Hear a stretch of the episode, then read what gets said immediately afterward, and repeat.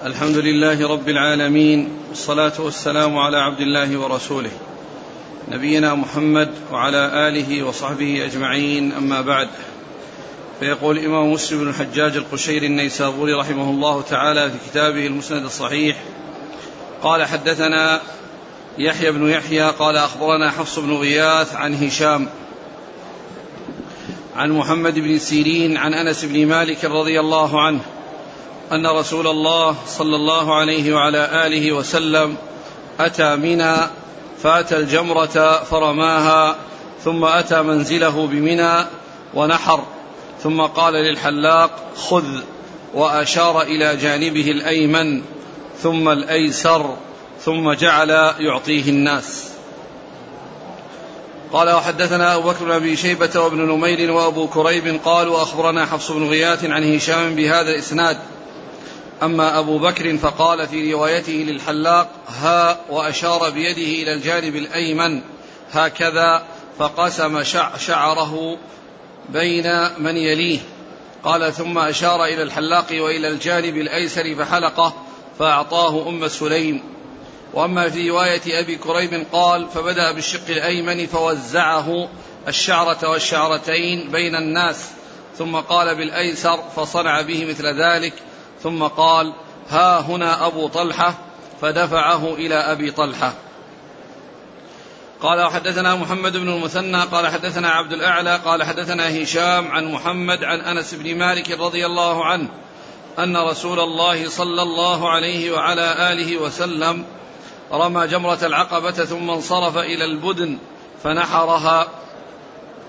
والحجام جالس وقال بيده عن رأسه فحلق شقه الأيمن فقسمه في من يليه ثم قال احلق الشق الآخر. فقال أين أبو طلحة؟ فأعطاه إياه. قال وحدثنا ابن أبي عمر قال حدثنا سفيان قال سمعت هشام بن حسان يخبر عن ابن سيرين عن أنس بن مالك قال لما لما رمى لما رمى رسول الله صلى الله عليه وآله وسلم الجمرة ونحر نسكه وحلق ناول الحالق شقه الأيمن فحلقه ثم دعا أبا طلحة الأنصاري فأعطاه إياه ثم ناوله الشق الأيسر فقال احلق فحلقه فأعطاه أبا طلحة فقال اقسمه بين الناس بسم الله الرحمن الرحيم الحمد لله رب العالمين وصلى الله وسلم وبارك على عبده ورسوله نبينا محمد وعلى آله وأصحابه أجمعين. أما بعد فهذه الأحاديث تتعلق بأعمال يوم النحر. وأعمال يوم النحر أربعة وهي رمي جمرة العقبة والنحر للهدي والحلقة والتقصير وطواف الإفاضة والسعي بين الصفا والمروة لمن كان لم يسعى قبل ذلك. وهذه الأمور الأربعة فعلها رسول الله صلى الله عليه وسلم مرتبة. حيث بدأ برمي جمرة العقبة ثم نحر هديه ثم حلق رأسه ثم بعد ذلك نزل إلى مكة وطاف طواف الإفاضة ولم يسعى بين الصفا والمروة لأنه سعى مع طواف القدوم. ولم يسعى بين الصفا والمروة لأنه سعى مع طواف القدوم. وهذه الأحاديث فيها أن الرسول عليه الصلاة والسلام فعل هذا الترتيب. وأنه أول ما وصل منى رمى جمرة العقبة. وقد سبق أنه مر أنه رماها بسبع حصيات عليه الصلاة والسلام وأنه قطع التلبية يعني مع رمي جمرة العقبة. وهذه الأمور الأربعة يعني التي هذه الأمور الثلاثة التي جاءت في الحديث التي هي الرمي ثم النحر ثم الحلق هذه الثلاثة إنما تكون آه، آه، لا تكون لجميع الحجاج لأن المفردين والقارن لأن المفردين لا هدي عليهم لا هدي عليهم وإنما الهدي خاص بما كان قارنا أو متمتعا وأما كان مفردا فإنه ليس عليه هدي. ولكن التحلل يكون بأمور ثلاثة الرمي والحلقة والتقصير وطواف الإفاضة. والسعي لما كان عليه سعي. وأما النحر فإنه لا علاقة له بالتحلل. ولهذا يمكن الإنسان أن يرمي وينحر يرمي ويحلق ويطوف ويتحلل التحلل الكامل ويجامع أهله وهو لم يحصل منه الرمي لم يحصل منه النحر.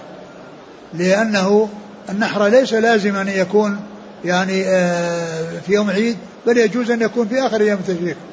ثم أيضا هو كما عرفنا ليس لازما لجميع الحجاج وإنما هو لازم للقارن والمتمتع وأما المفرد فإنه لا هدي عليه.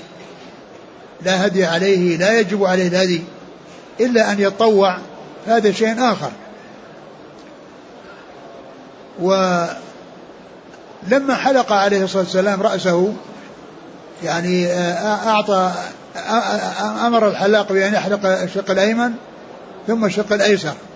وقد جاءت الروايات المتعددة أنه لما حلق الشق الأيمن وزعه بين الناس وأنه حصل توزيعه بين الناس. وأما فيما يتعلق بالشق الثاني فقد جاء في بعض الروايات إعطائه لأم سليم وفي بعضها إعطائه لأبي طلحة. ومعلوم أن أم سليم هي زوجة أبي طلحة فيمكن الرسول الرسول صلى الله عليه وسلم أعطاهما جميعا أو أنه أعطى يعني أحدهما وما يعطيه هو, هو له وللآخر. فيعني الشق الأيمن وزعه عليه السلام بين الناس والشق الثاني اللي هو الأيسر أعطاه لأبي طلحة كما في بعض الروايات ولأم سليم كما في بعض الروايات. وهذا الشعر الذي آه، وزعه الرسول عليه الصلاة والسلام بين الناس وأعطى أبا طلحة أو أم سليم منه هذا آه، للتبرك بشعره عليه السلام وكذلك ما مس جسده فإنه يتبرك به. وهذا من خصائصه عليه الصلاة والسلام. لا يفعل ذلك مع غيره. لا يتبرك بأحد من الناس.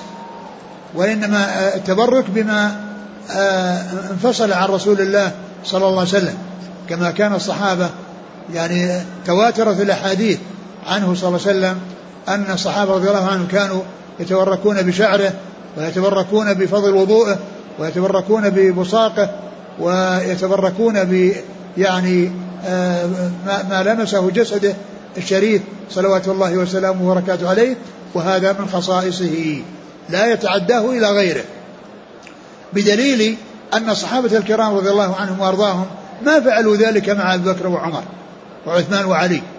ما كانوا يأخذون شيئا مما فضل منهم وأنهم يعني يتبركون بفضل وضوئهم أو بوساقهم أو بشعرهم أو ما إلى ذلك وإنما الذي عرف أن هذا من رسول الله صلى الله عليه وسلم بما جعل الله فيه من البركة فإذا هذا من خصائصه عليه الصلاة والسلام ولا يعد إلى غيره فلا يتبرك بالصالحين وب يعني ما يعني ينفصل عنهم و وإنما هذا خاص بالرسول صلوات الله وسلامه وبركاته عليه.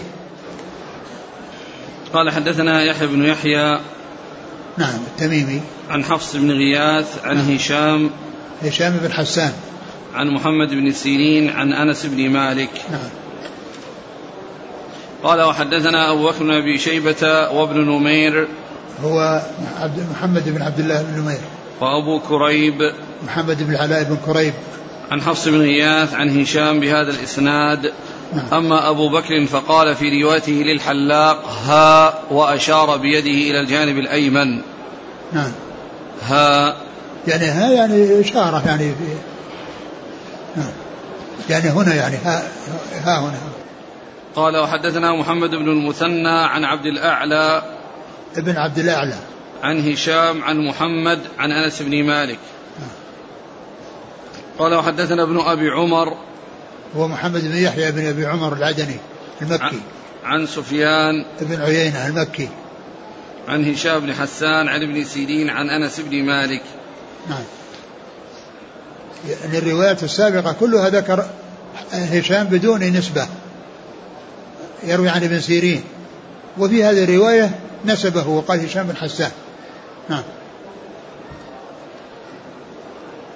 قال النووي واختلفوا في اسم هذا الرجل الذي حلق رسول الله صلى الله, صلى الله عليه وسلم في حجة الوداع فالصحيح المشهور أنه معمر بن عبد الله العدوي كما ذكره البخاري وقيل اسمه خراش بن أمية بن ربيعة الكليبي والمذكور في أسد الغابة والإصابة هو الأول قال عسقلاني في باب الماء الذي يغسل به شعر الإنسان من وضوء من وضوء البخاري والصحيح أن خراشا كان الحالق بالحديبية.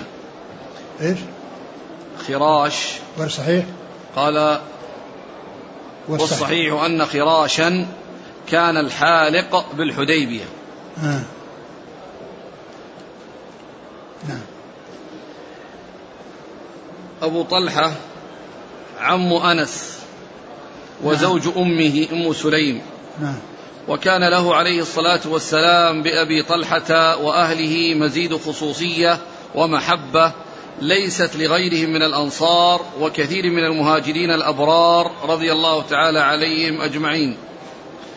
وهو الذي حفر قبره الشريف ولحد له وبنى فيه اللبن وخصه بدفنه لابنته أم كلثوم وزوجها عثمان حاضر. قال رحمه الله تعالى حدثنا يحيى بن يحيى قال قرأت على مالك عن ابن شهاب عن عيسى بن طلحة عن عبيد الله عن عبد الله بن عمرو بن العاص رضي الله عنهما أنه قال وقف رسول الله صلى الله عليه وآله وسلم في حجة الوداع بمنى للناس يسألونه. فجاء رجل فقال يا رسول الله لم أشعر فحلقت قبل أن أنحر. فقال اذبح ولا حرج ثم جاءه رجل آخر فقال يا رسول الله لم أشعر فنحرت قبل أن أرمي فقال ارمي ولا حرج. قال فما سئل رسول الله صلى الله عليه وآله وسلم عن شيء قدم ولا أخر إلا قال افعل ولا حرج. قال وحدثني حرملة بن يحيى قال أخبرنا ابن وهب قال أخبرني يونس عن ابن شهاب قال حدثني عيسى بن طلحة التيمي أنه سمع عبد الله بن عمرو بن العاص رضي الله عنهما يقول وقف رسول الله صلى الله عليه وآله وسلم على راحلته فطفق ناس يسألونه فيقول القائل منهم يا رسول الله إني لم أكن أشعر أن الرمي قبل النحر فنحرت قبل الرمي. فقال رسول الله صلى الله عليه وآله وسلم فارمي ولا حرج. قال وطفق آخر يقول إني لم أشعر أن النحر قبل الحلق فحلقت قبل أن أنحر. فيقول انحر ولا حرج. قال فما سمعته يسأل يومئذ عن أمر مما ينسى المرء ويجهل من تقديم بعض الأمور قبل بعضها قبل بعض وأشباهها. إلا قال رسول الله صلى الله عليه وسلم افعلوا ذلك ولا حرج. قال حدثنا حسن الحلواني قال حدثنا يعقوب قال حدثنا أبي عن صالح عن ابن شهاب بمثل حديث يونس عن الزهري إلى آخره. قال وحدثنا علي بن خشرم قال أخبرنا عيسى عن ابن جريج قال سمعت ابن شهاب يقول حدثني عيسى بن طلحة قال حدثني عبد الله بن عمرو بن العاص أن النبي صلى الله عليه وعلى آله وسلم بين هو يخطب يوم النحر فقام إليه رجل فقال ما كنت أحسب يا رسول الله أن كذا وكذا قبل كذا وكذا ثم جاء آخر فقال يا رسول الله كنت أحسب أن كذا قبل كذا وكذا لهؤلاء الثلاث قال افعل ولا حرج.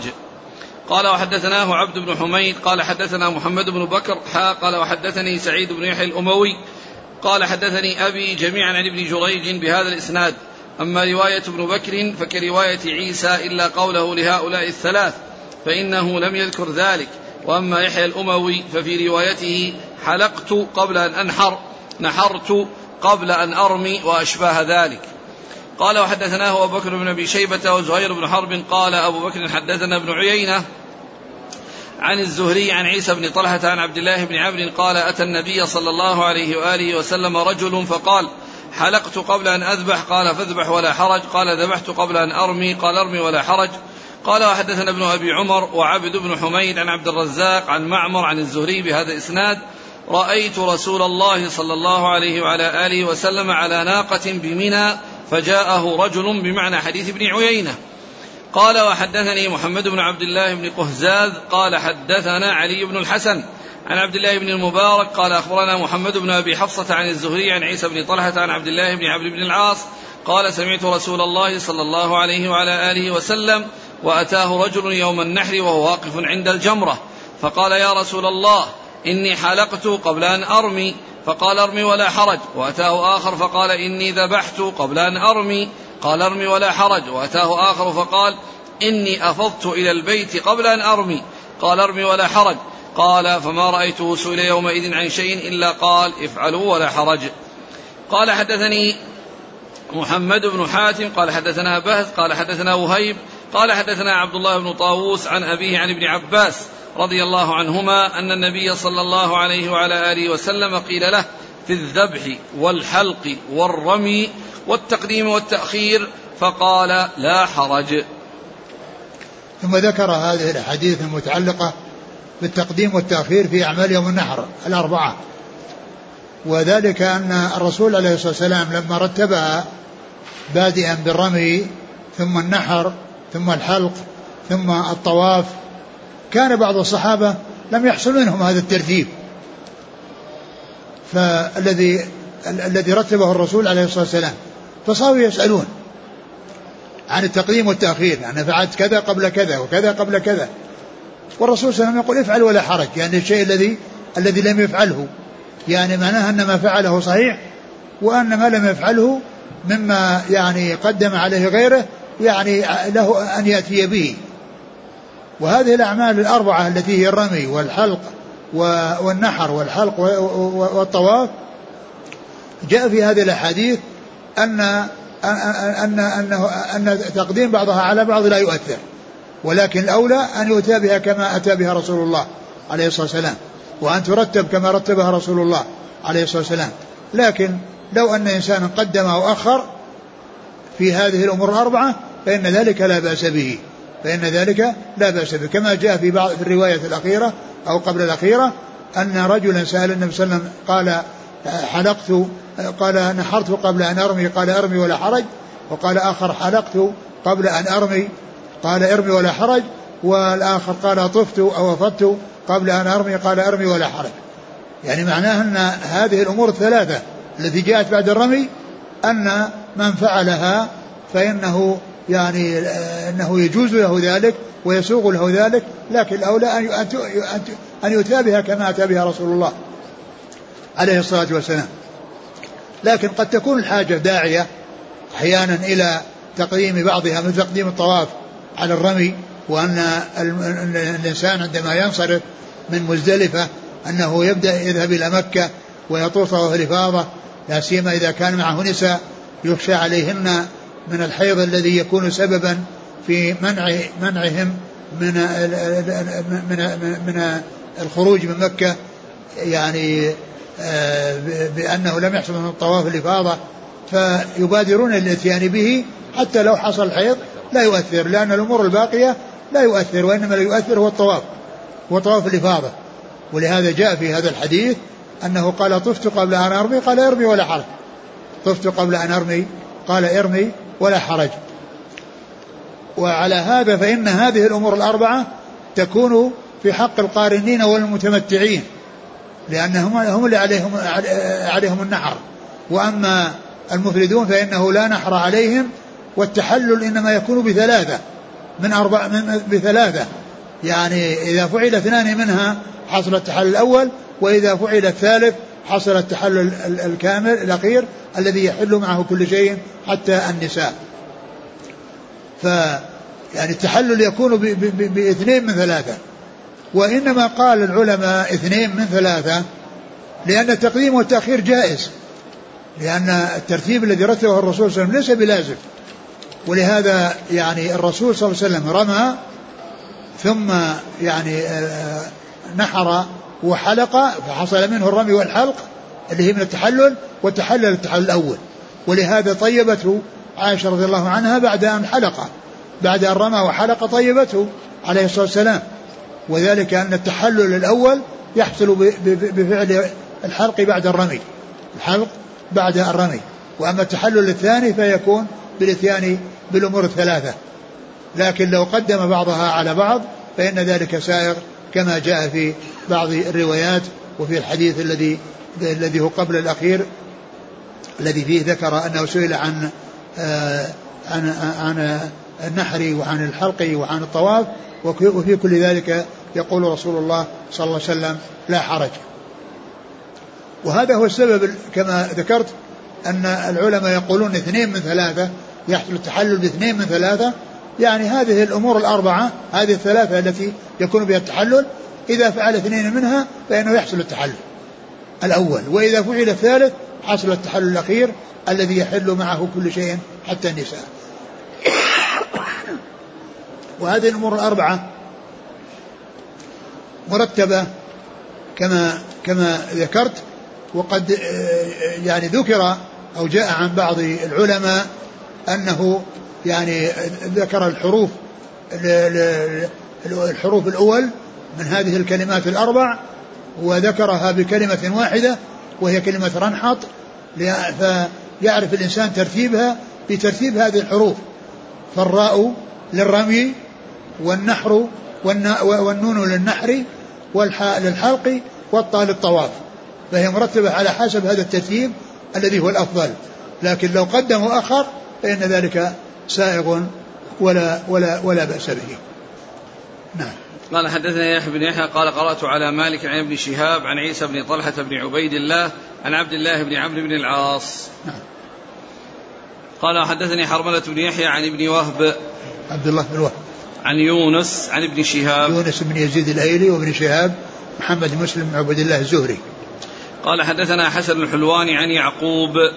يعقوب بن إبراهيم بن سعد. عن أبيه. نعم. عن صالح. صالح بن كيسان. عن ابن شهاب.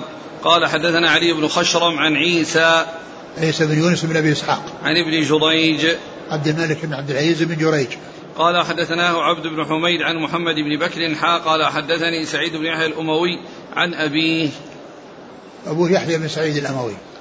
وهذا أحد الاثنين الذين في طبقة متأخرة في طبقة شيوخ شيوخ أصحاب الكتب الستة الذين هم يحيى بن سعيد القطان ويحيى بن سعيد الأموي فهما في طبقة شيوخ شيوخ أصحاب الكتب الستة. وهناك آخران كل منهما يحيى بن سعيد وهما في طبقة صغار التابعين في طبقة صغار التابعين. وهما يحيى بن سعيد الأنصاري ويحيى بن سعيد التيمي. ويحيى بن سعيد التيمي هؤلاء هذان في طبقة متأخرة في طبقة صغار التابعين. و ف فاثنان في طبقة متقدمة واثنان في طبقة متأخرة. ومثل هذا النوع يقال له المتفق والمفترق. المتفق والمفترق المصطلح. وهما أن تتفق أسماء الرواة وأسماء آبائهم وتختلف أشخاصهم. أن تتفق أسماء الرواة وأسماء آبائهم. يعني يحيى, يحيى اللي هو اسم الراوي وسعيد اسم الأب وتختلف أشخاصهم هذا سعيد بن بن سعيد بن يحيى الأنصاري وهذا سعيد بن يحيى التيمي وهذا سعيد بن يحيى الأموي وهذا يحيى بن سعيد القطان. نعم. قال حدثناه أبو بكر بن أبي شيبة وزهير بن حرب عن ابن عيينة عن الزهري. نعم. قال وحدثنا وحدثنا ابن أبي عمر نعم. وعبد بن حميد عن عبد الرزاق بن همام الصنعاني. عن معمر بن راشد الأزدي. قال وحدثني محمد بن عبد الله بن قهزاز عن علي بن الحسن عن عبد الله بن المبارك عن محمد بن أبي حفصة عن الزهري. نعم. قال وحدثني محمد بن حاتم عن بهز بن أسد. عن وهيب بن خالد. عن عبد الله بن طاووس عن أبيه طاووس بن كيسان. عن ابن عباس. نعم. أحسن الله إليك. ماذا عن تقديم السعي على الطواف؟ جاء في بعض الأحاديث أنه يعني سئل أيضا في ذلك اليوم عن يعني رجل قال سعيت قبل أن أطوف قال لا حرج. سئل أنه قال سعيت قبل أن أطوف فقال لا حرج. قال رحمه الله تعالى حدثني محمد بن رافع قال حدثنا عبد الرزاق قال أخبرنا عبيد الله بن عمر عن نافع عن ابن عمر رضي الله عنهما أن رسول الله صلى الله عليه وآله وسلم أفاض يوم النحر. ثم رجع فصلى الظهر بمنى. قال نافع فكان ابن عمر يفيض يوم النحر ثم يرجع فيصلي الظهر بمنى ويذكر أن النبي صلى الله عليه وآله وسلم فعله. ثم ذكر هذا الحديث أن رسول الله صلى الله عليه وسلم أفاض يوم النحر وصلى الظهر وصلى الظهر بمنى. يعني أفاض وطاف طواف الإفاضة ورجع إلى منى وصلى بها. الظهر. لكن جاء في حديث جابر الطويل الذي تقدم أنه صلى الظهر بمكة أنه صلى الظهر بمكة. والجمع بينهما يعني بين كونه آه هذه الرواية التي فيها أنه صلى الظهر بمنى ورواية حديث جابر الطويل أنه صلى الظهر بمكة. جمع بينهما بعض العلماء بأن الرسول عليه الصلاة والسلام جاء وقت الظهر فصلى بأهل مكة. ثم إنه ثم إن ثم إنه خرج إلى منى وكان الصحابة أهل الصحابة ينتظرون في منى. فلما وصل إليهم وهم لم يصلوا صلى بهم. فصارت له نافلة ولهم فريضة. فصارت صلاته بمنى لأصحابه نافلة ولهم فريضة. فيكون بهذا يوفق بين الحديثين. وكل منهما صحيح. فحديث جابر أنه صلى الظهر بمنى وذلك أنه لما فرغ من الطواف وجاء وقت الظهر صلى بهم ثم مشى وكان الصحابة ينتظرونه في منى فوصل وصلى بهم. وصلاة المفتر وصلاة المفترض خلف المتنفل ثابتة. ومنها ما جاء ما جاء في حديث آه، آه، صلاة صلاة الخوف. فإن في بعض صفات صلاة الخوف أن الرسول عليه الصلاة والسلام قسم أصحابه إلى مجموعتين فصلى بالمجموعة الأولى ركعتين وسلم. ثم جاءت الثانية وصلى بهم ركعتين وسلم. فكانت صلاته في المجموعة الأولى فريضة له صلى الله عليه وسلم. وصلاته في المجموعة الثانية نافلة له عليه الصلاة والسلام. فتكون آه هذا الذي حصل في مكة وفي منى هو من هذا القبيل. وبذلك يجمع بين الحديثين. نعم. قال حدثني محمد بن رافع عن عبد الرزاق عن عبيد الله بن عمر. العمري نعم. قال حدثني زهير بن حرب قال حدثنا إسحاق بن يوسف الأزرق قال أخبرنا سفيان عن عبد العزيز بن رفيع قال سألت أنس بن مالك رضي الله عنه قلت أخبرني عن شيء عقلته عن رسول الله صلى الله عليه وآله وسلم أين صلى الظهر يوم التروية؟ قال بمنى. قلت فأين صلى العصر يوم النفر؟ قال بالأبطح. ثم قال أفعل قال ثم قال افعل ما يفعل أمراؤك. ثم ذكر هذا الحديث وهذا الحديث لا علاقة له بالإفاضة. الحديث اللي تقدم يتعلق بالإفاضة وأن الرسول صلى الله عليه وسلم أفاض يعني يوم النحر وصلى الظهر بمنى بعدما طاف بالبيت عليه الصلاة والسلام. ويعني وهذا الحديث يتعلق الأبواب التي ذكرها النووي رحمه الله. هذا الحديث يتعلق بالباب الثاني الذي يليه يعني فكأن محل الترجمة متأخر عن مكانها لأن هذا الحديث لا علاقة له بباب الإفاضة أو طواف الإفاضة وإنما هو يتعلق بالصلاة بالصلاة بالمحصب يعني وذلك يوم يعني يوم النفر. وفي هذا الحديث أن عن أنس. نعم. عن أنس. أنه سئل يعني أين صلى الظهر يوم التروية؟ فقال بمنى وذلك أنه عليه الصلاة والسلام كان نازلا بالأبطح وخرج من منى يعني ضحى وجاء إلى منى وصلى بها الظهر والعصر والمغرب والعشاء والفجر. فأول صلاة صلى فيها هي الظهر. وقد خرج ومعه أصحابه الذين انتقلوا من الأبطح أو انتقلوا من مكة إلى منى فصلوا الظهر بمنى. وأما فيما يتعلق بالنسبة ل يوم النفر الأول النفر الثاني الذي حصل لرسول الله صلى الله عليه وسلم لأنه تأخر وما تعجل لأنه بقي في منى ثلاثة أيام الحادي عشر والثاني عشر والثالث عشر.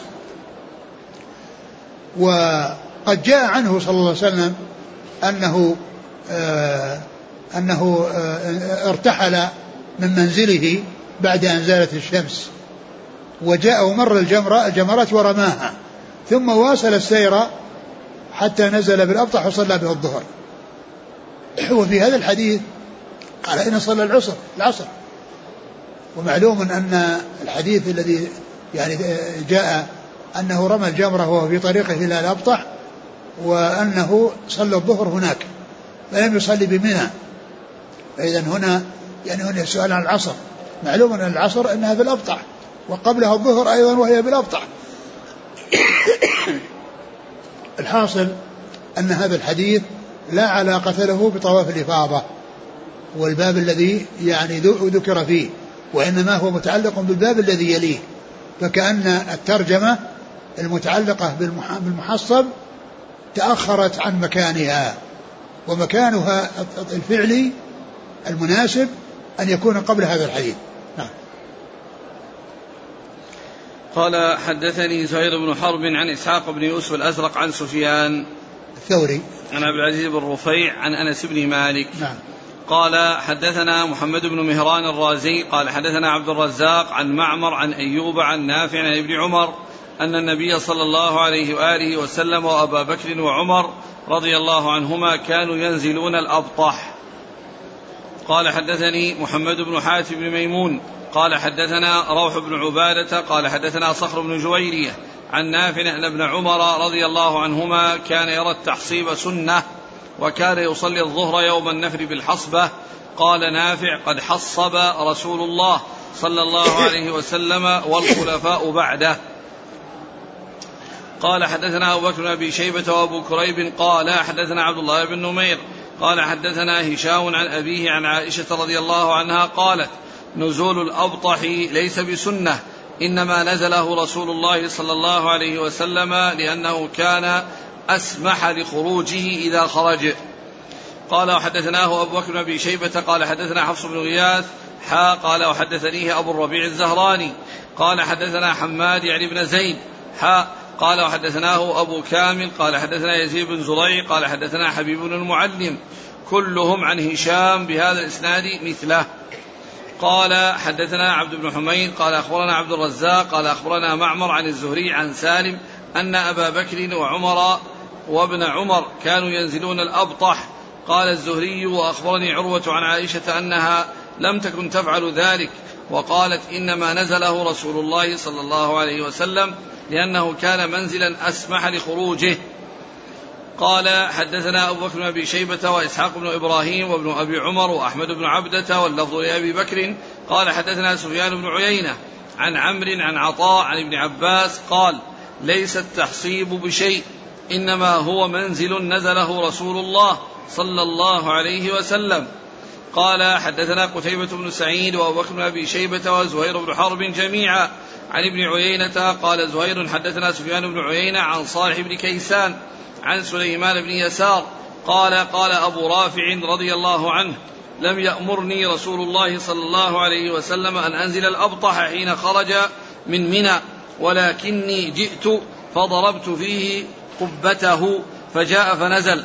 قال أبو بكر في رواية صالح قال سمعت سليمان بن يسار وفي رواية قتيبة قال عن أبي رافع وكان على ثقل النبي صلى الله عليه وسلم. قال حدثني حرملة بن يحيى قال أخبرنا ابن وهب قال أخبرني يونس عن ابن شهاب عن أبي سلمة بن عبد الرحمن بن عوف عن أبي هريرة رضي الله عنه عن رسول الله صلى الله عليه وسلم أنه قال ننزل غدا إن شاء الله بخيف بني كنانة حيث تقاسموا على الكفر. قال حدثني زهير بن حرب قال حدثني الوليد بن مسلم قال حدثني الأوزاعي قال حدثني الزهري قال حدثني أبو سلمة قال حدثنا أبو هريرة. قال قال لنا رسول الله صلى الله عليه وآله وسلم ونحن بنا نحن نازلون غدا بخيف بني كنانة حيث تقاسموا على الكفر وذلك أن قريشا وبني كنانة تحالفت على بني هاشم وبني المطلب ألا يناكحوهم ولا يبايعوهم حتى يسلموا إليهم رسول الله صلى الله عليه وسلم يعني بذلك المحصب. قال وحدثني زهير بن حرب قال حدثنا شباب قال حدثني ورقاء عن أبي الزناد عن الأعرج عن أبي هريرة رضي الله عنه عن النبي صلى الله عليه وآله وسلم قال منزلنا إن شاء الله إذا فتح الله الخيف حيث تقاسموا على الكفر. ثم ذكر هذه الأحاديث المتعلقة بالنزول بالمحصب والمحصب هو الأبطح الذي يكون بين منى ومكة وكان مكانا فسيحا خاليا ويعني فكانوا ينزلونه والرسول عليه الصلاة والسلام أول ما جاء إلى مكة نزل به وجلس فيه أربعة أيام يوم الرابع والخامس والسادس والسابع وفي صباح اليوم الثامن انتقل منه متجها إلى منى الذي هو يوم التروية ذهب إلى منى منه عليه الصلاة والسلام. فكانت يعني فكان نزل به في الأول ونزل به في الآخر بعدما خرج من منى في اليوم الثالث عشر فكما ذكرت يعني قريبا أن الرسول عليه السلام ارتحل من منزله بمنى عندما زالت الشمس ومر على الجمرات ورماها وهو في طريقه إلى المحصب ثم حتى وصل المحصب ونزل به وصلى به الظهر. ونزل به وصلى به الظهر كما ثبت بذلك الحديث عن رسول الله عليه, عليه الصلاة والسلام. و وقد كان الناس يعني في زمن يعني قريب كانوا ينزلون في الأبطح وإذا جاء اليوم الثامن ارتحلوا إلى منى وكان في ذلك الوقت منى خالية ينزلون كيف يشاءون. وأما في هذا الزمان فإن الأبطح صار بيوت ويعني و آه، ومنى يعني آه، لا يكاد لا تكاد تستوعب الناس لأن من الناس من لا يحصل مكانا في منى فينزل بأقرب الأماكن إلى منى مثل مثل مزدلفة حيث تتصل القيام وتتصل المنازل و وقد ذكر هذه الاحاديث وفيها أن من الصحابة من رأى أنه سنة وأنه ينزل فيه وأن بعضهم قال إنه ليس بسنة وأنه لا ينزل فيه لأن الرسول عليه السلام إنما نزل به لأنه كان أسمح لطريقه كان أسمح لخروجه وأسمح لطريقه عليه عليه عليه الصلاة والسلام. ومن المعلوم أن حصول النزول فيه في الوقت الحاضر يعني غير متيسر بل حصول النزول في منى أيضا غير متيسر لجميع الناس. لكثرة الناس وحصول تيسر الوصول إلى مكة لأداء الحج يعني يأتي أعداد كبيرة يعني يعني يبقى كثير من الناس يعني لا يحصلون أماكن ولهذا اضطر اضطروا إلى أنهم ينزلوا إلى أنهم ينزلون بمزدلفة يعني الذي هو أقرب ما يكون أو أقرب مكان يكون إلى إلى إلى منى. نعم. إذا الأبطح البطحاء الأبطح والبطحة والخيف خيف بني كنانة و نعم؟ المحصب. والمحصب. والحصبة. والحصبة كلها اسم لموضع واحد.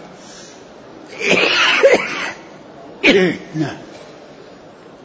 قال حدثنا محمد بن مهران الرازي عن عبد الرزاق عن معمر عن أيوب. ابن أبي تيمية السختياني قال حدثني محمد بن حاتم بن ميمون عن روح بن عبادة عن صخر بن جويرية عن نافع عن ابن عمر. قال حدثنا أبو بكر بن أبي شيبة وأبو كريب عن عبد الله بن نمير عن هشام عن أبيه. هشام بن عروة. قال حدثناه أبو بكر بن أبي شيبة عن حفص بن غياث حا قال حدثنيه أبو الربيع الزهراني. هو سليمان بن داود. عن حماد بن زيد قال حا وحدثناه أبو كامل. الحسين بن فضيل الجحدري فضيل بن حسين. فضيل بن حسين الجحدري عن يزيد بن زريع عن حبيب المعلم كلهم عن هشام. قال حدثنا عبد بن حميد عن عبد الرزاق عن معمر عن الزهري عن سالم. بن عبد الله بن عمر. قال حدثنا أبو بكر بن أبي شيبة وإسحاق بن إبراهيم وابن أبي عمر وأحمد بن عبدة عن سفيان بن عيينة عن عمرو. عمرو بن دينار. عن عطاء. بن أبي رباح عن ابن عباس قال حدثنا قتيبة بن سعيد وأبو بكر بن أبي شيبة وزهير بن حرب جميعا عن ابن عيينة عن صالح بن كيسان عن سليمان بن يسار عن أبي رافع. نعم. مولى رسول الله صلى الله عليه وسلم. قال حدثني حرملة بن يحيى عن ابن وهب عن يونس عن ابن شهاب عن أبي سلمة بن عبد الرحمن بن عوف. قال حدثني زهير بن حرب عن الوليد بن مسلم عن الأوزاعي عن الزهري عن أبي سلمة الأوزاعي عبد الرحمن بن عمرو. نعم. عن الزهري عن أبي سلمة عن أبي هريرة. نعم. قال وحدثني زهير بن حرب عن شبابه بن سوار. عن ورقاء نعم. ابن عمر اليشكري. نعم. عن أبي الزناد وهو عبد الله بن ذكوان. عن الأعرج. عبد الرحمن بن هرمز. قال رحمه الله تعالى حدثنا أبو بكر بن أبي شيبة قال حدثنا ابن نمير وأبو أسامة قال حدثنا عبيد الله عن نافع عن ابن عمر. حاء قال حدثنا ابن نمير واللفظ له قال حدثنا أبي قال حدثنا عبيد الله قال حدثني نافع عن ابن عمر أن العباس بن عبد المطلب رضي الله عنه استأذن رسول الله صلى الله عليه وآله وسلم أن يبيت بمكة ليالي منى من أجل سقايته فأذن له. والله تعالى أعلم وصلى الله وسلم وبارك على عبده ورسوله نبينا محمد وعلى آله وأصحابه أجمعين. جزاكم الله خيرا وبارك الله فيكم. ألهمكم الله الصواب ووفقكم للحق. شفاكم الله وعافاكم. ونفعنا الله ما سمعنا وغفر الله لنا ولكم وللمسلمين أجمعين. آمين. آمين. يقول فضيلة الشيخ بعض الناس يقول بأنه معه شعر من شعر رسول الله صلى الله عليه وسلم الذي كان عند أبي طلحة ويقول بالسند المتصل هل هذا صحيح؟ ليس بصحيح يعني شعر الرسول عليه الصلاة والسلام يعني كان عند الصحابة ويصير بالسند يعني من ذاك الوقت إلى هذا الوقت هذا غير صحيح يقول هل يصح أن يحلق المحرم لنفسه أو يحلق المحرم لمحرم آخر إذا أرادوا التحلل؟ المحرم له أن يحلق يعني غيره إذا تحل إذا إذا أنهى الحج ولم يقع عليه الحلق له أن يحلقه محرم. لأن المنع إنما هو الحلق الذي الذي مع بقاء الإحرام. وأما هذا الخروج من الإحرام والانتهاء من الإحرام وكذلك أيضا له أن يحلق رأسه وله أن يقصر من رأسه إذا انتهى لأن المنع إنما هو أن يأخذ وهو محرم.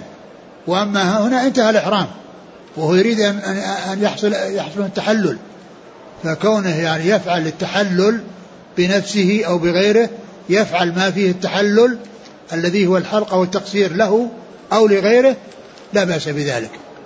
لأن هذا ليس من محظورات الإحرام. لأن هذا انتهى من الإحرام. وإنما الممنوع أن يعني يفعل ذلك بعرفة أو مزدلفة أو في الوقت الذي قبل أن يرمي الجمرة ويحلق رأسه.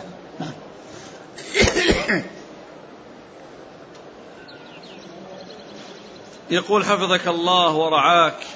نرى اليوم من بعض الرجال من يكتفي بأخذ شعر يسير بدل الحلقة فهل هذا يكفي في التقصير في الحج أو العمرة؟ لا يكفي وإنما التقصير مثل الحلق. يعني يحلق رأسه كله ويقصر رأسه كله. والحلق أفضل من التقصير كما عرفنا ذلك من قبل.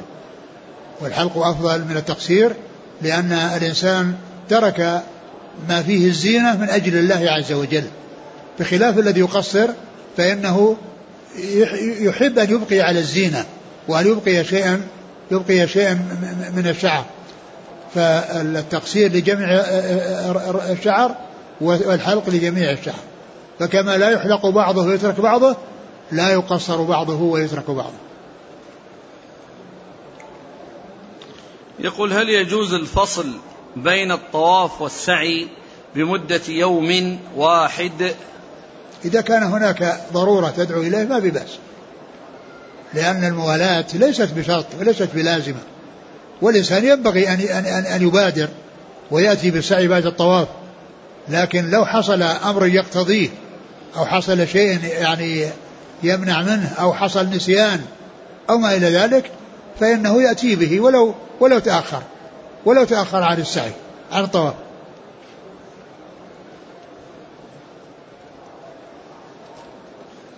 ما حكم من يطوف طواف الإفاضة في أيام التشريق علما بأنه قد تحلل ولبس ثيابه؟ نعم يطوف عليه ثيابه.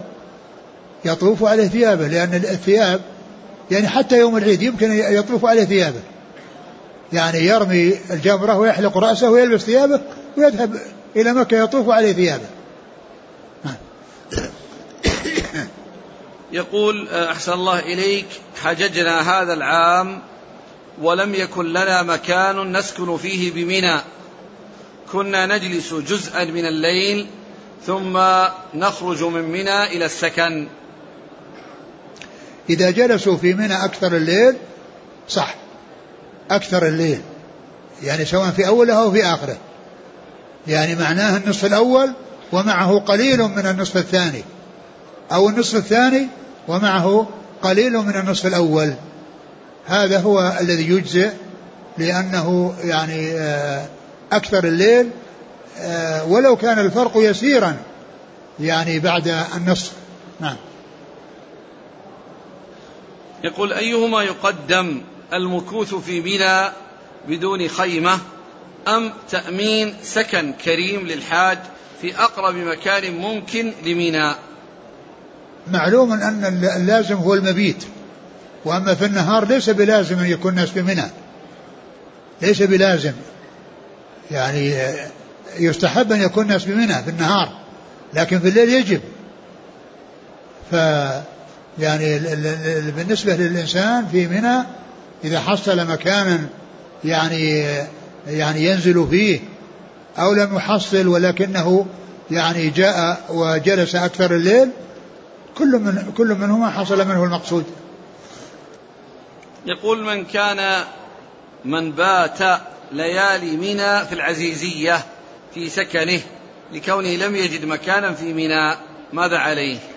بعض العلماء يجوز ذلك لكن الذي يبدو والله أعلم أن هذا غير مستقيم لأن هذا لأن العزيزية وراء الجبل ويفصل بينها الجبل الذي يعني هو حد الذي يفصل بينها وبينه ولكن فيما يتعلق بمزدلفة واتصال الخيام فإن هذا يعني لا بأس به لأن هذا آآ آآ مثل الذين ساكنين في الخيام مثل ساكنين في الخيام بمنى نعم. يقول هل الحلق بالمكينة على رقم الصفر يعد حلقا لا. أم تقصيرا؟ الحلق لا يكون إلا بالموسع والتقصير يكون بالمقص وبالمكينة. والمكينة تأخذ وتترك. ويعني هذه الدرجات اللي فيها يعني يكثر فيها الشعر الباقي ويقل فيها. فالفعل فيها ليس حلقا وإنما هو تقصير. ما الفرق بين من ترك واجبا من واجبات وبين من فعل محظورا؟ وكلاهما قد حصل منه نسيانا. أما بالنسبة للواجبات فإن يعني من لم يفعلها سواء كان ناسيا أو عالما ولكنه يأثم إذا كان عالما بتركها وبعدم فعلها فإن فإن يعني ال ال الواجب لا بد منه. وإذا لم يؤتى به يؤتى بما يجبره وهو الدم. وأما بالنسبة للمحظور فهذا يختلف باختلاف المحظورات لأن منها ما يكون فيه ال ال يكون فيه الفدية أو الكفارة يعني تخيير يعني بين آه، ثلاثة أشياء وهي ذبح شاة أو إطعام ستة مساكين أو صيام ثلاثة أيام التي هي أخذ الشعر والتطيب. وقص الأظفار ويعني هذه وأما يعني ما يتعلق بالجماع يعني في يعني في هذا فهذا الكفارة فيه تختلف وله حكم آخر يخصه. نعم. إذا ترك الحاج أكثر من واجب فكيف يتم جبران ذلك؟ أبد إذا كان أكثر من واجب يأتي بعدد هذه الواجبات التي التي تركها. يأتي بكفارة أو بفدية عن كل واجب من الواجبات التي تركها. يقول حججت العام الماضي. يعني فإذا كان مثلا ترك المبيت وترك الرمي هذا كل واحد عليه كفارة. نعم. يقول حججت العام الماضي ولم أستطع الذبح فصمت ثلاث أيام في الحج. أنا الآن مقيم هنا بالمدينة. ليست هذه بلادي فهل أصوم السبعه هنا أم إذا رجعت إلى بلدي؟ لا لا. تصوم في المكان اللي أنت مقيم فيه سواء بلدك أو غير بلدك. يقول أحسن الله إليك ما حكم الخطبة يوم يوم عرفة لغير المصلين في مسجد النمرة؟ أعني داخل المخيمات وفي الحملات. والله ما نعلم يعني شيء يعني يعني يدل عليها ولكن يعني في هذا الزمان كما هو معلوم يستطيع الناس أنهم يسمعون بالإذاعة يعني خطبة الإمام الذي يصلي في مسجد نمرة ويعني ثم يقيمون الصلاة ويصلون. وأما كونه يعني يحصل منهم يعني خطبة يعني فما أعلم يعني شيء يدل عليه. لأن الذين كانوا ينزلون في أماكنهم ولم يأتوا إلى مسجد مسجد نمرة ما ما نعلم عنهم أنهم كانوا يفعلون مثل ما يفعل في مسجد نمرة يقول لبست ملابس الإحرام ولبيت وخرجت من البيت حتى إذا ذهبت إلى مكان السيارات لم أجد سيارة أذهب بها إلى مكة لشدة الزحام. فرجعت إلى البيت وتركت الإحرام فماذا علي؟ هذا غلط.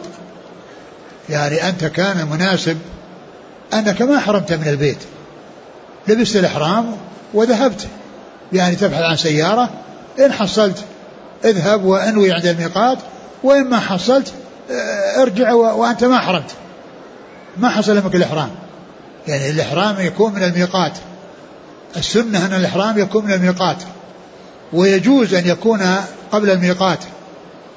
ولكن مثل هذا الذي سأل يعني ما دام دخل في الإحرام وهو في يعني في آه، بيته و فإن عليه الاستمرار أو الواجب عليه أن يستمر وعليه أن يعود يعني على إحرام إلى إحرامه ويذهب يعني لمكة ويؤدي وإذا كان فعل ذلك آه، جهلا جهلا منه لا بأس ليس عليه شيء.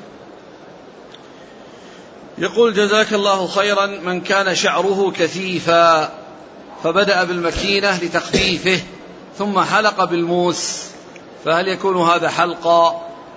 إذا حلق بالموس هو حلق سواء بدأ يعني بالتقصير وتخفيفه أو أنه يعني حلقة يعني بعد ذلك. النتيجة أنه حلقة. يعني لا يقال أن يعني أن أنه غير حالق وإنما هو مقصر. ثم إن الشعر الكثيف يعني لا يلزم إنه, إنه ما يكون إلا أولا تقصير ثم حلق. يمكن أن يحلق الكثيف والقليل. الشعر القليل والشعر الكثيف كل منهما يمكن حلقه دون أن يحصل تقصير. أحسن الله إليك. يقول من يدخن بعد تلبسه بالإحرام هل عليه شيء؟ عليه أنه يتوب إلى الله عز وجل من الدخان ولا يستعمل في جميع أيام حياته ولكنه يعني آه، لا يؤثر على الحج لأن هذه آه، هذه معصية ويعني آه، فيأثم على فعل المعصية ويثاب على فعل الطاعة. يقول ما حكم من يستعمل اللصقة في تغطية الجرح؟ الجرح وهو محرم. ما في بأس. يعني وضع لصقة على يعني جسده على بعض جسده يعني لا, لا, لا بأس بذلك. يقول آه نويت بعدما تجاوزت الميقات وسبب ذلك كنت ناسيا فذكرني أحد أصدقائي فنويت مباشرة فهل علي شيء؟ نعم عليك شيء. عليك شيء وهو أنك تركت يعني واجبا وهو الإحرام من الميقات. عليك شاة نعم. يقول أحسن الله إليك بالنسبة لاصطلاحات النووي خاصة في شرح مسلم في مسألة ذكره اتفقوا اتفق أجمعوا أجمع فلان أو أجمع الأئمة هل له اصطلاح معين؟ لا أدري لا أدري. شخص أتى بعمرة من بلده وهو الآن في مكة يريد أن يعتمر عمرة أخرى عن والده المتوفى من أين يحرم؟ يعني إذا جاء المدينة يحرم من المدينة. إذا جاء المدينة ورجع إلى مكة يحرم المدينة. يقول آه، البعض ممن يعطى حجة, حجة بدل ويعطى قيمة الهدي لكنه يصوم ويأخذ قيمة الهدي لنفسه. هل فعله صحيح؟ لا ليس له ذلك. ما دام انهم يعني اعطوه اعطوه يعني آه، قيمة الهدي. أو كذلك لو اعطوه الاصل المقدار فإن انه يأتي بالشيء الأكمل. ومعلوم أن الصيام إنما يؤتى عن العجز وهو غير عاجز. أحسن الله إليك. رجل تزوج بامرأة لها بنت. هل يجوز لهذا الزوج أن يكون محرما لها ووليا لهذا البنت في إنكاحها وتزويجها؟ هو محرم لها لكن ليس وليا لها. هو محرم لها لأن بنت الزوجة يعني ربيبة. يعني ما دام دخل يعني بأمها فإنها ربيبة. وهو محرم لها لكن ليس وليا لها. وليها هو أقاربها. يعني أبوها أو أخوها أو عمها أو ما إلى ذلك. وأما والد الزوجة فهو لا علاقة له لا علاقة له في في, في الولاية. لكن له علاقة بالمحرمية لأنه محرم. يعني يحرم عليه يتزوجها فإذا يكون محرما لها يقول حفظك الله عندنا عادة إذا حصلت خصومة بين اثنين أو بين طرفين أو طلق الرجل امرأته يؤتى بذبيحة يسمونها تحكيم. فما حكم هذه الذبيحة؟ هذا هذا من الجهل هذا. يعني يؤتى ذبيحة من أجل خصومة؟ لا طالع يعني إذا حصل اصطلاح أو صلح. لا لا أبدا. لا, لا, لا, لا. أقول مثل هذا العمل غير صحيح. يقول أحسن الله إليك. ما كون واحد مثلا استدعاهم وأراد يصلح بينهم وضيفهم وعمل لهم طعام وعمل لهم غداء أو عشاء هذا ما في بأس. نعم. يقول السائل هل يختص سجود السهو بصلاة الفريضة؟ لا الفريضة والنافلة أحسن الله إليك. توفي شخص ترك مالا وله من الورثة أب وإخوة وأخوات شقيقات فمن الأحق بهذا المال؟ آه، معلوم أن أن الأب يحجب الأخوة. يعني الأخوة ليس لهم ميراث مع الأب. وهو الذي يختص بالمال إذا كان ما يوجد يعني آه، فروع للميت ولا يوجد يعني آه، كذلك أصول كالأمهات والجدات. وأما الإخوة والأخوات فإنهم من الكلالة. ميراثهم كلالة. وما دام الوالد موجود بل حتى الجد لأن المشهور والصحيح عند أهل العلم أن الجد يحجب الأخوة لأنه أب. وأما الأب فبالاتفاق لا خلاف فيه بأنه يحجب الأخوة. يقول ما حكم تعطير تطييب الإحرام قبل لبسه؟ لا يجوز أبدا الإحرام لا يطيب وإنما يطيب البدن رأس الإنسان ولحيته. وأما الإحرام فلا يجوز أن يوضع في طيب وإذا صار فيه طيب فإنه يغسل. يقول حفظك الله طفنا طواف الإفاضة مع زوجتي وهي على العربة وأنا أدفعها وأطوف بها فهل طوافنا صحيح؟ نعم طوافكم صحيح. أنت أنت أنت طائف وهي طائفة.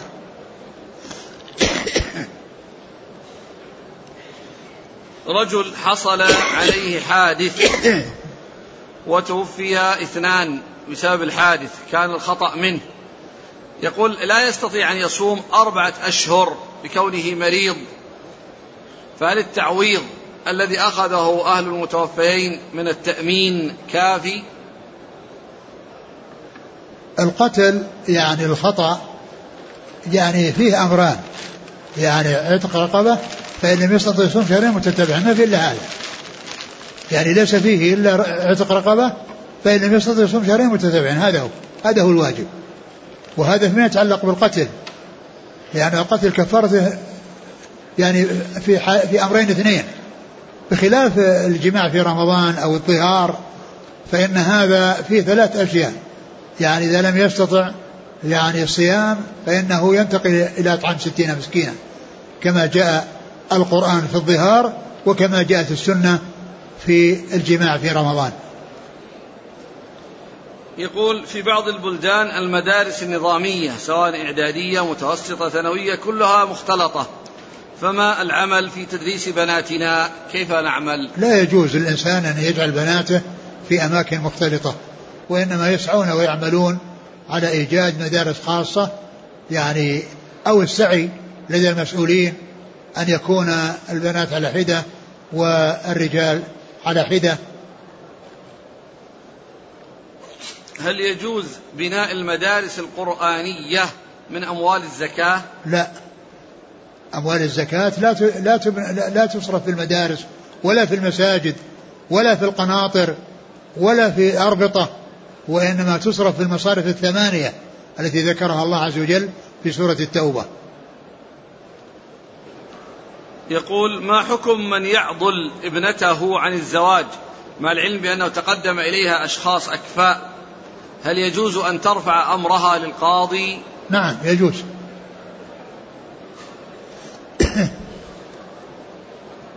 يقول في سجود التلاوة هل يل سجود التلاوة نعم. هل يلزم لها الوقوف وتحري القبلة؟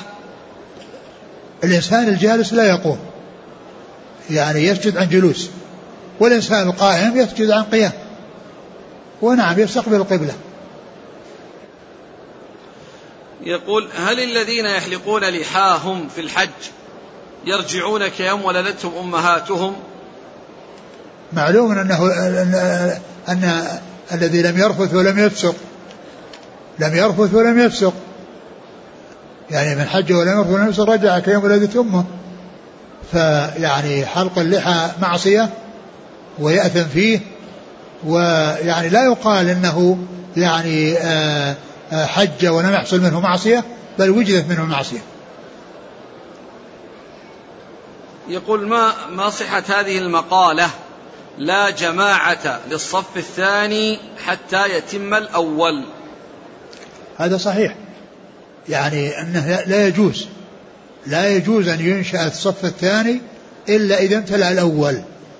لكن لو وجد تصح الصلاة ولكن يأثمون بعدم وصل الصفوف. أقول يأثمون لعدم وصل الصفوف. وإلا فإن الأصل أنه لا ينشأ الصف الثاني إلا إذا امتلأ الأول ولا ينشأ الثاني الثالث إلا إذا امتلأ الثاني وهكذا. يقول ما هو القول الراجح في حكم تحية المسجد؟ تحية كيف؟ هل هي واجبة؟ نعم الذي يظهر أنها مستحبة أنها مستحبة تحية المسجد. نعم. يقول أحسن الله إليك هل يجوز أن أتعلم التجويد عن رجل يحرق لحيته؟ إذا وجدت رجلا يعني تستفيد منه وهو سليم وليس فيه نقص لا في عقيدته ولا في فعله فأنت استفد منه. وأما إذا كانك ما وجدت إلا هذا فأنت استفد منه ولكن آه، احرص على أنك تنصحه. ولعله لعله يستفيد منك. أنت تستفيد منه يعني آه، ما عنده من من علم التجويد وهو يستفيد منك ما عندك من النصح والتوجيه إلى فعل الطاعات وترك المعاصي. سبحانك اللهم وبحمدك نشهد أن لا إله إلا أنت نستغفرك ونتوب إليك.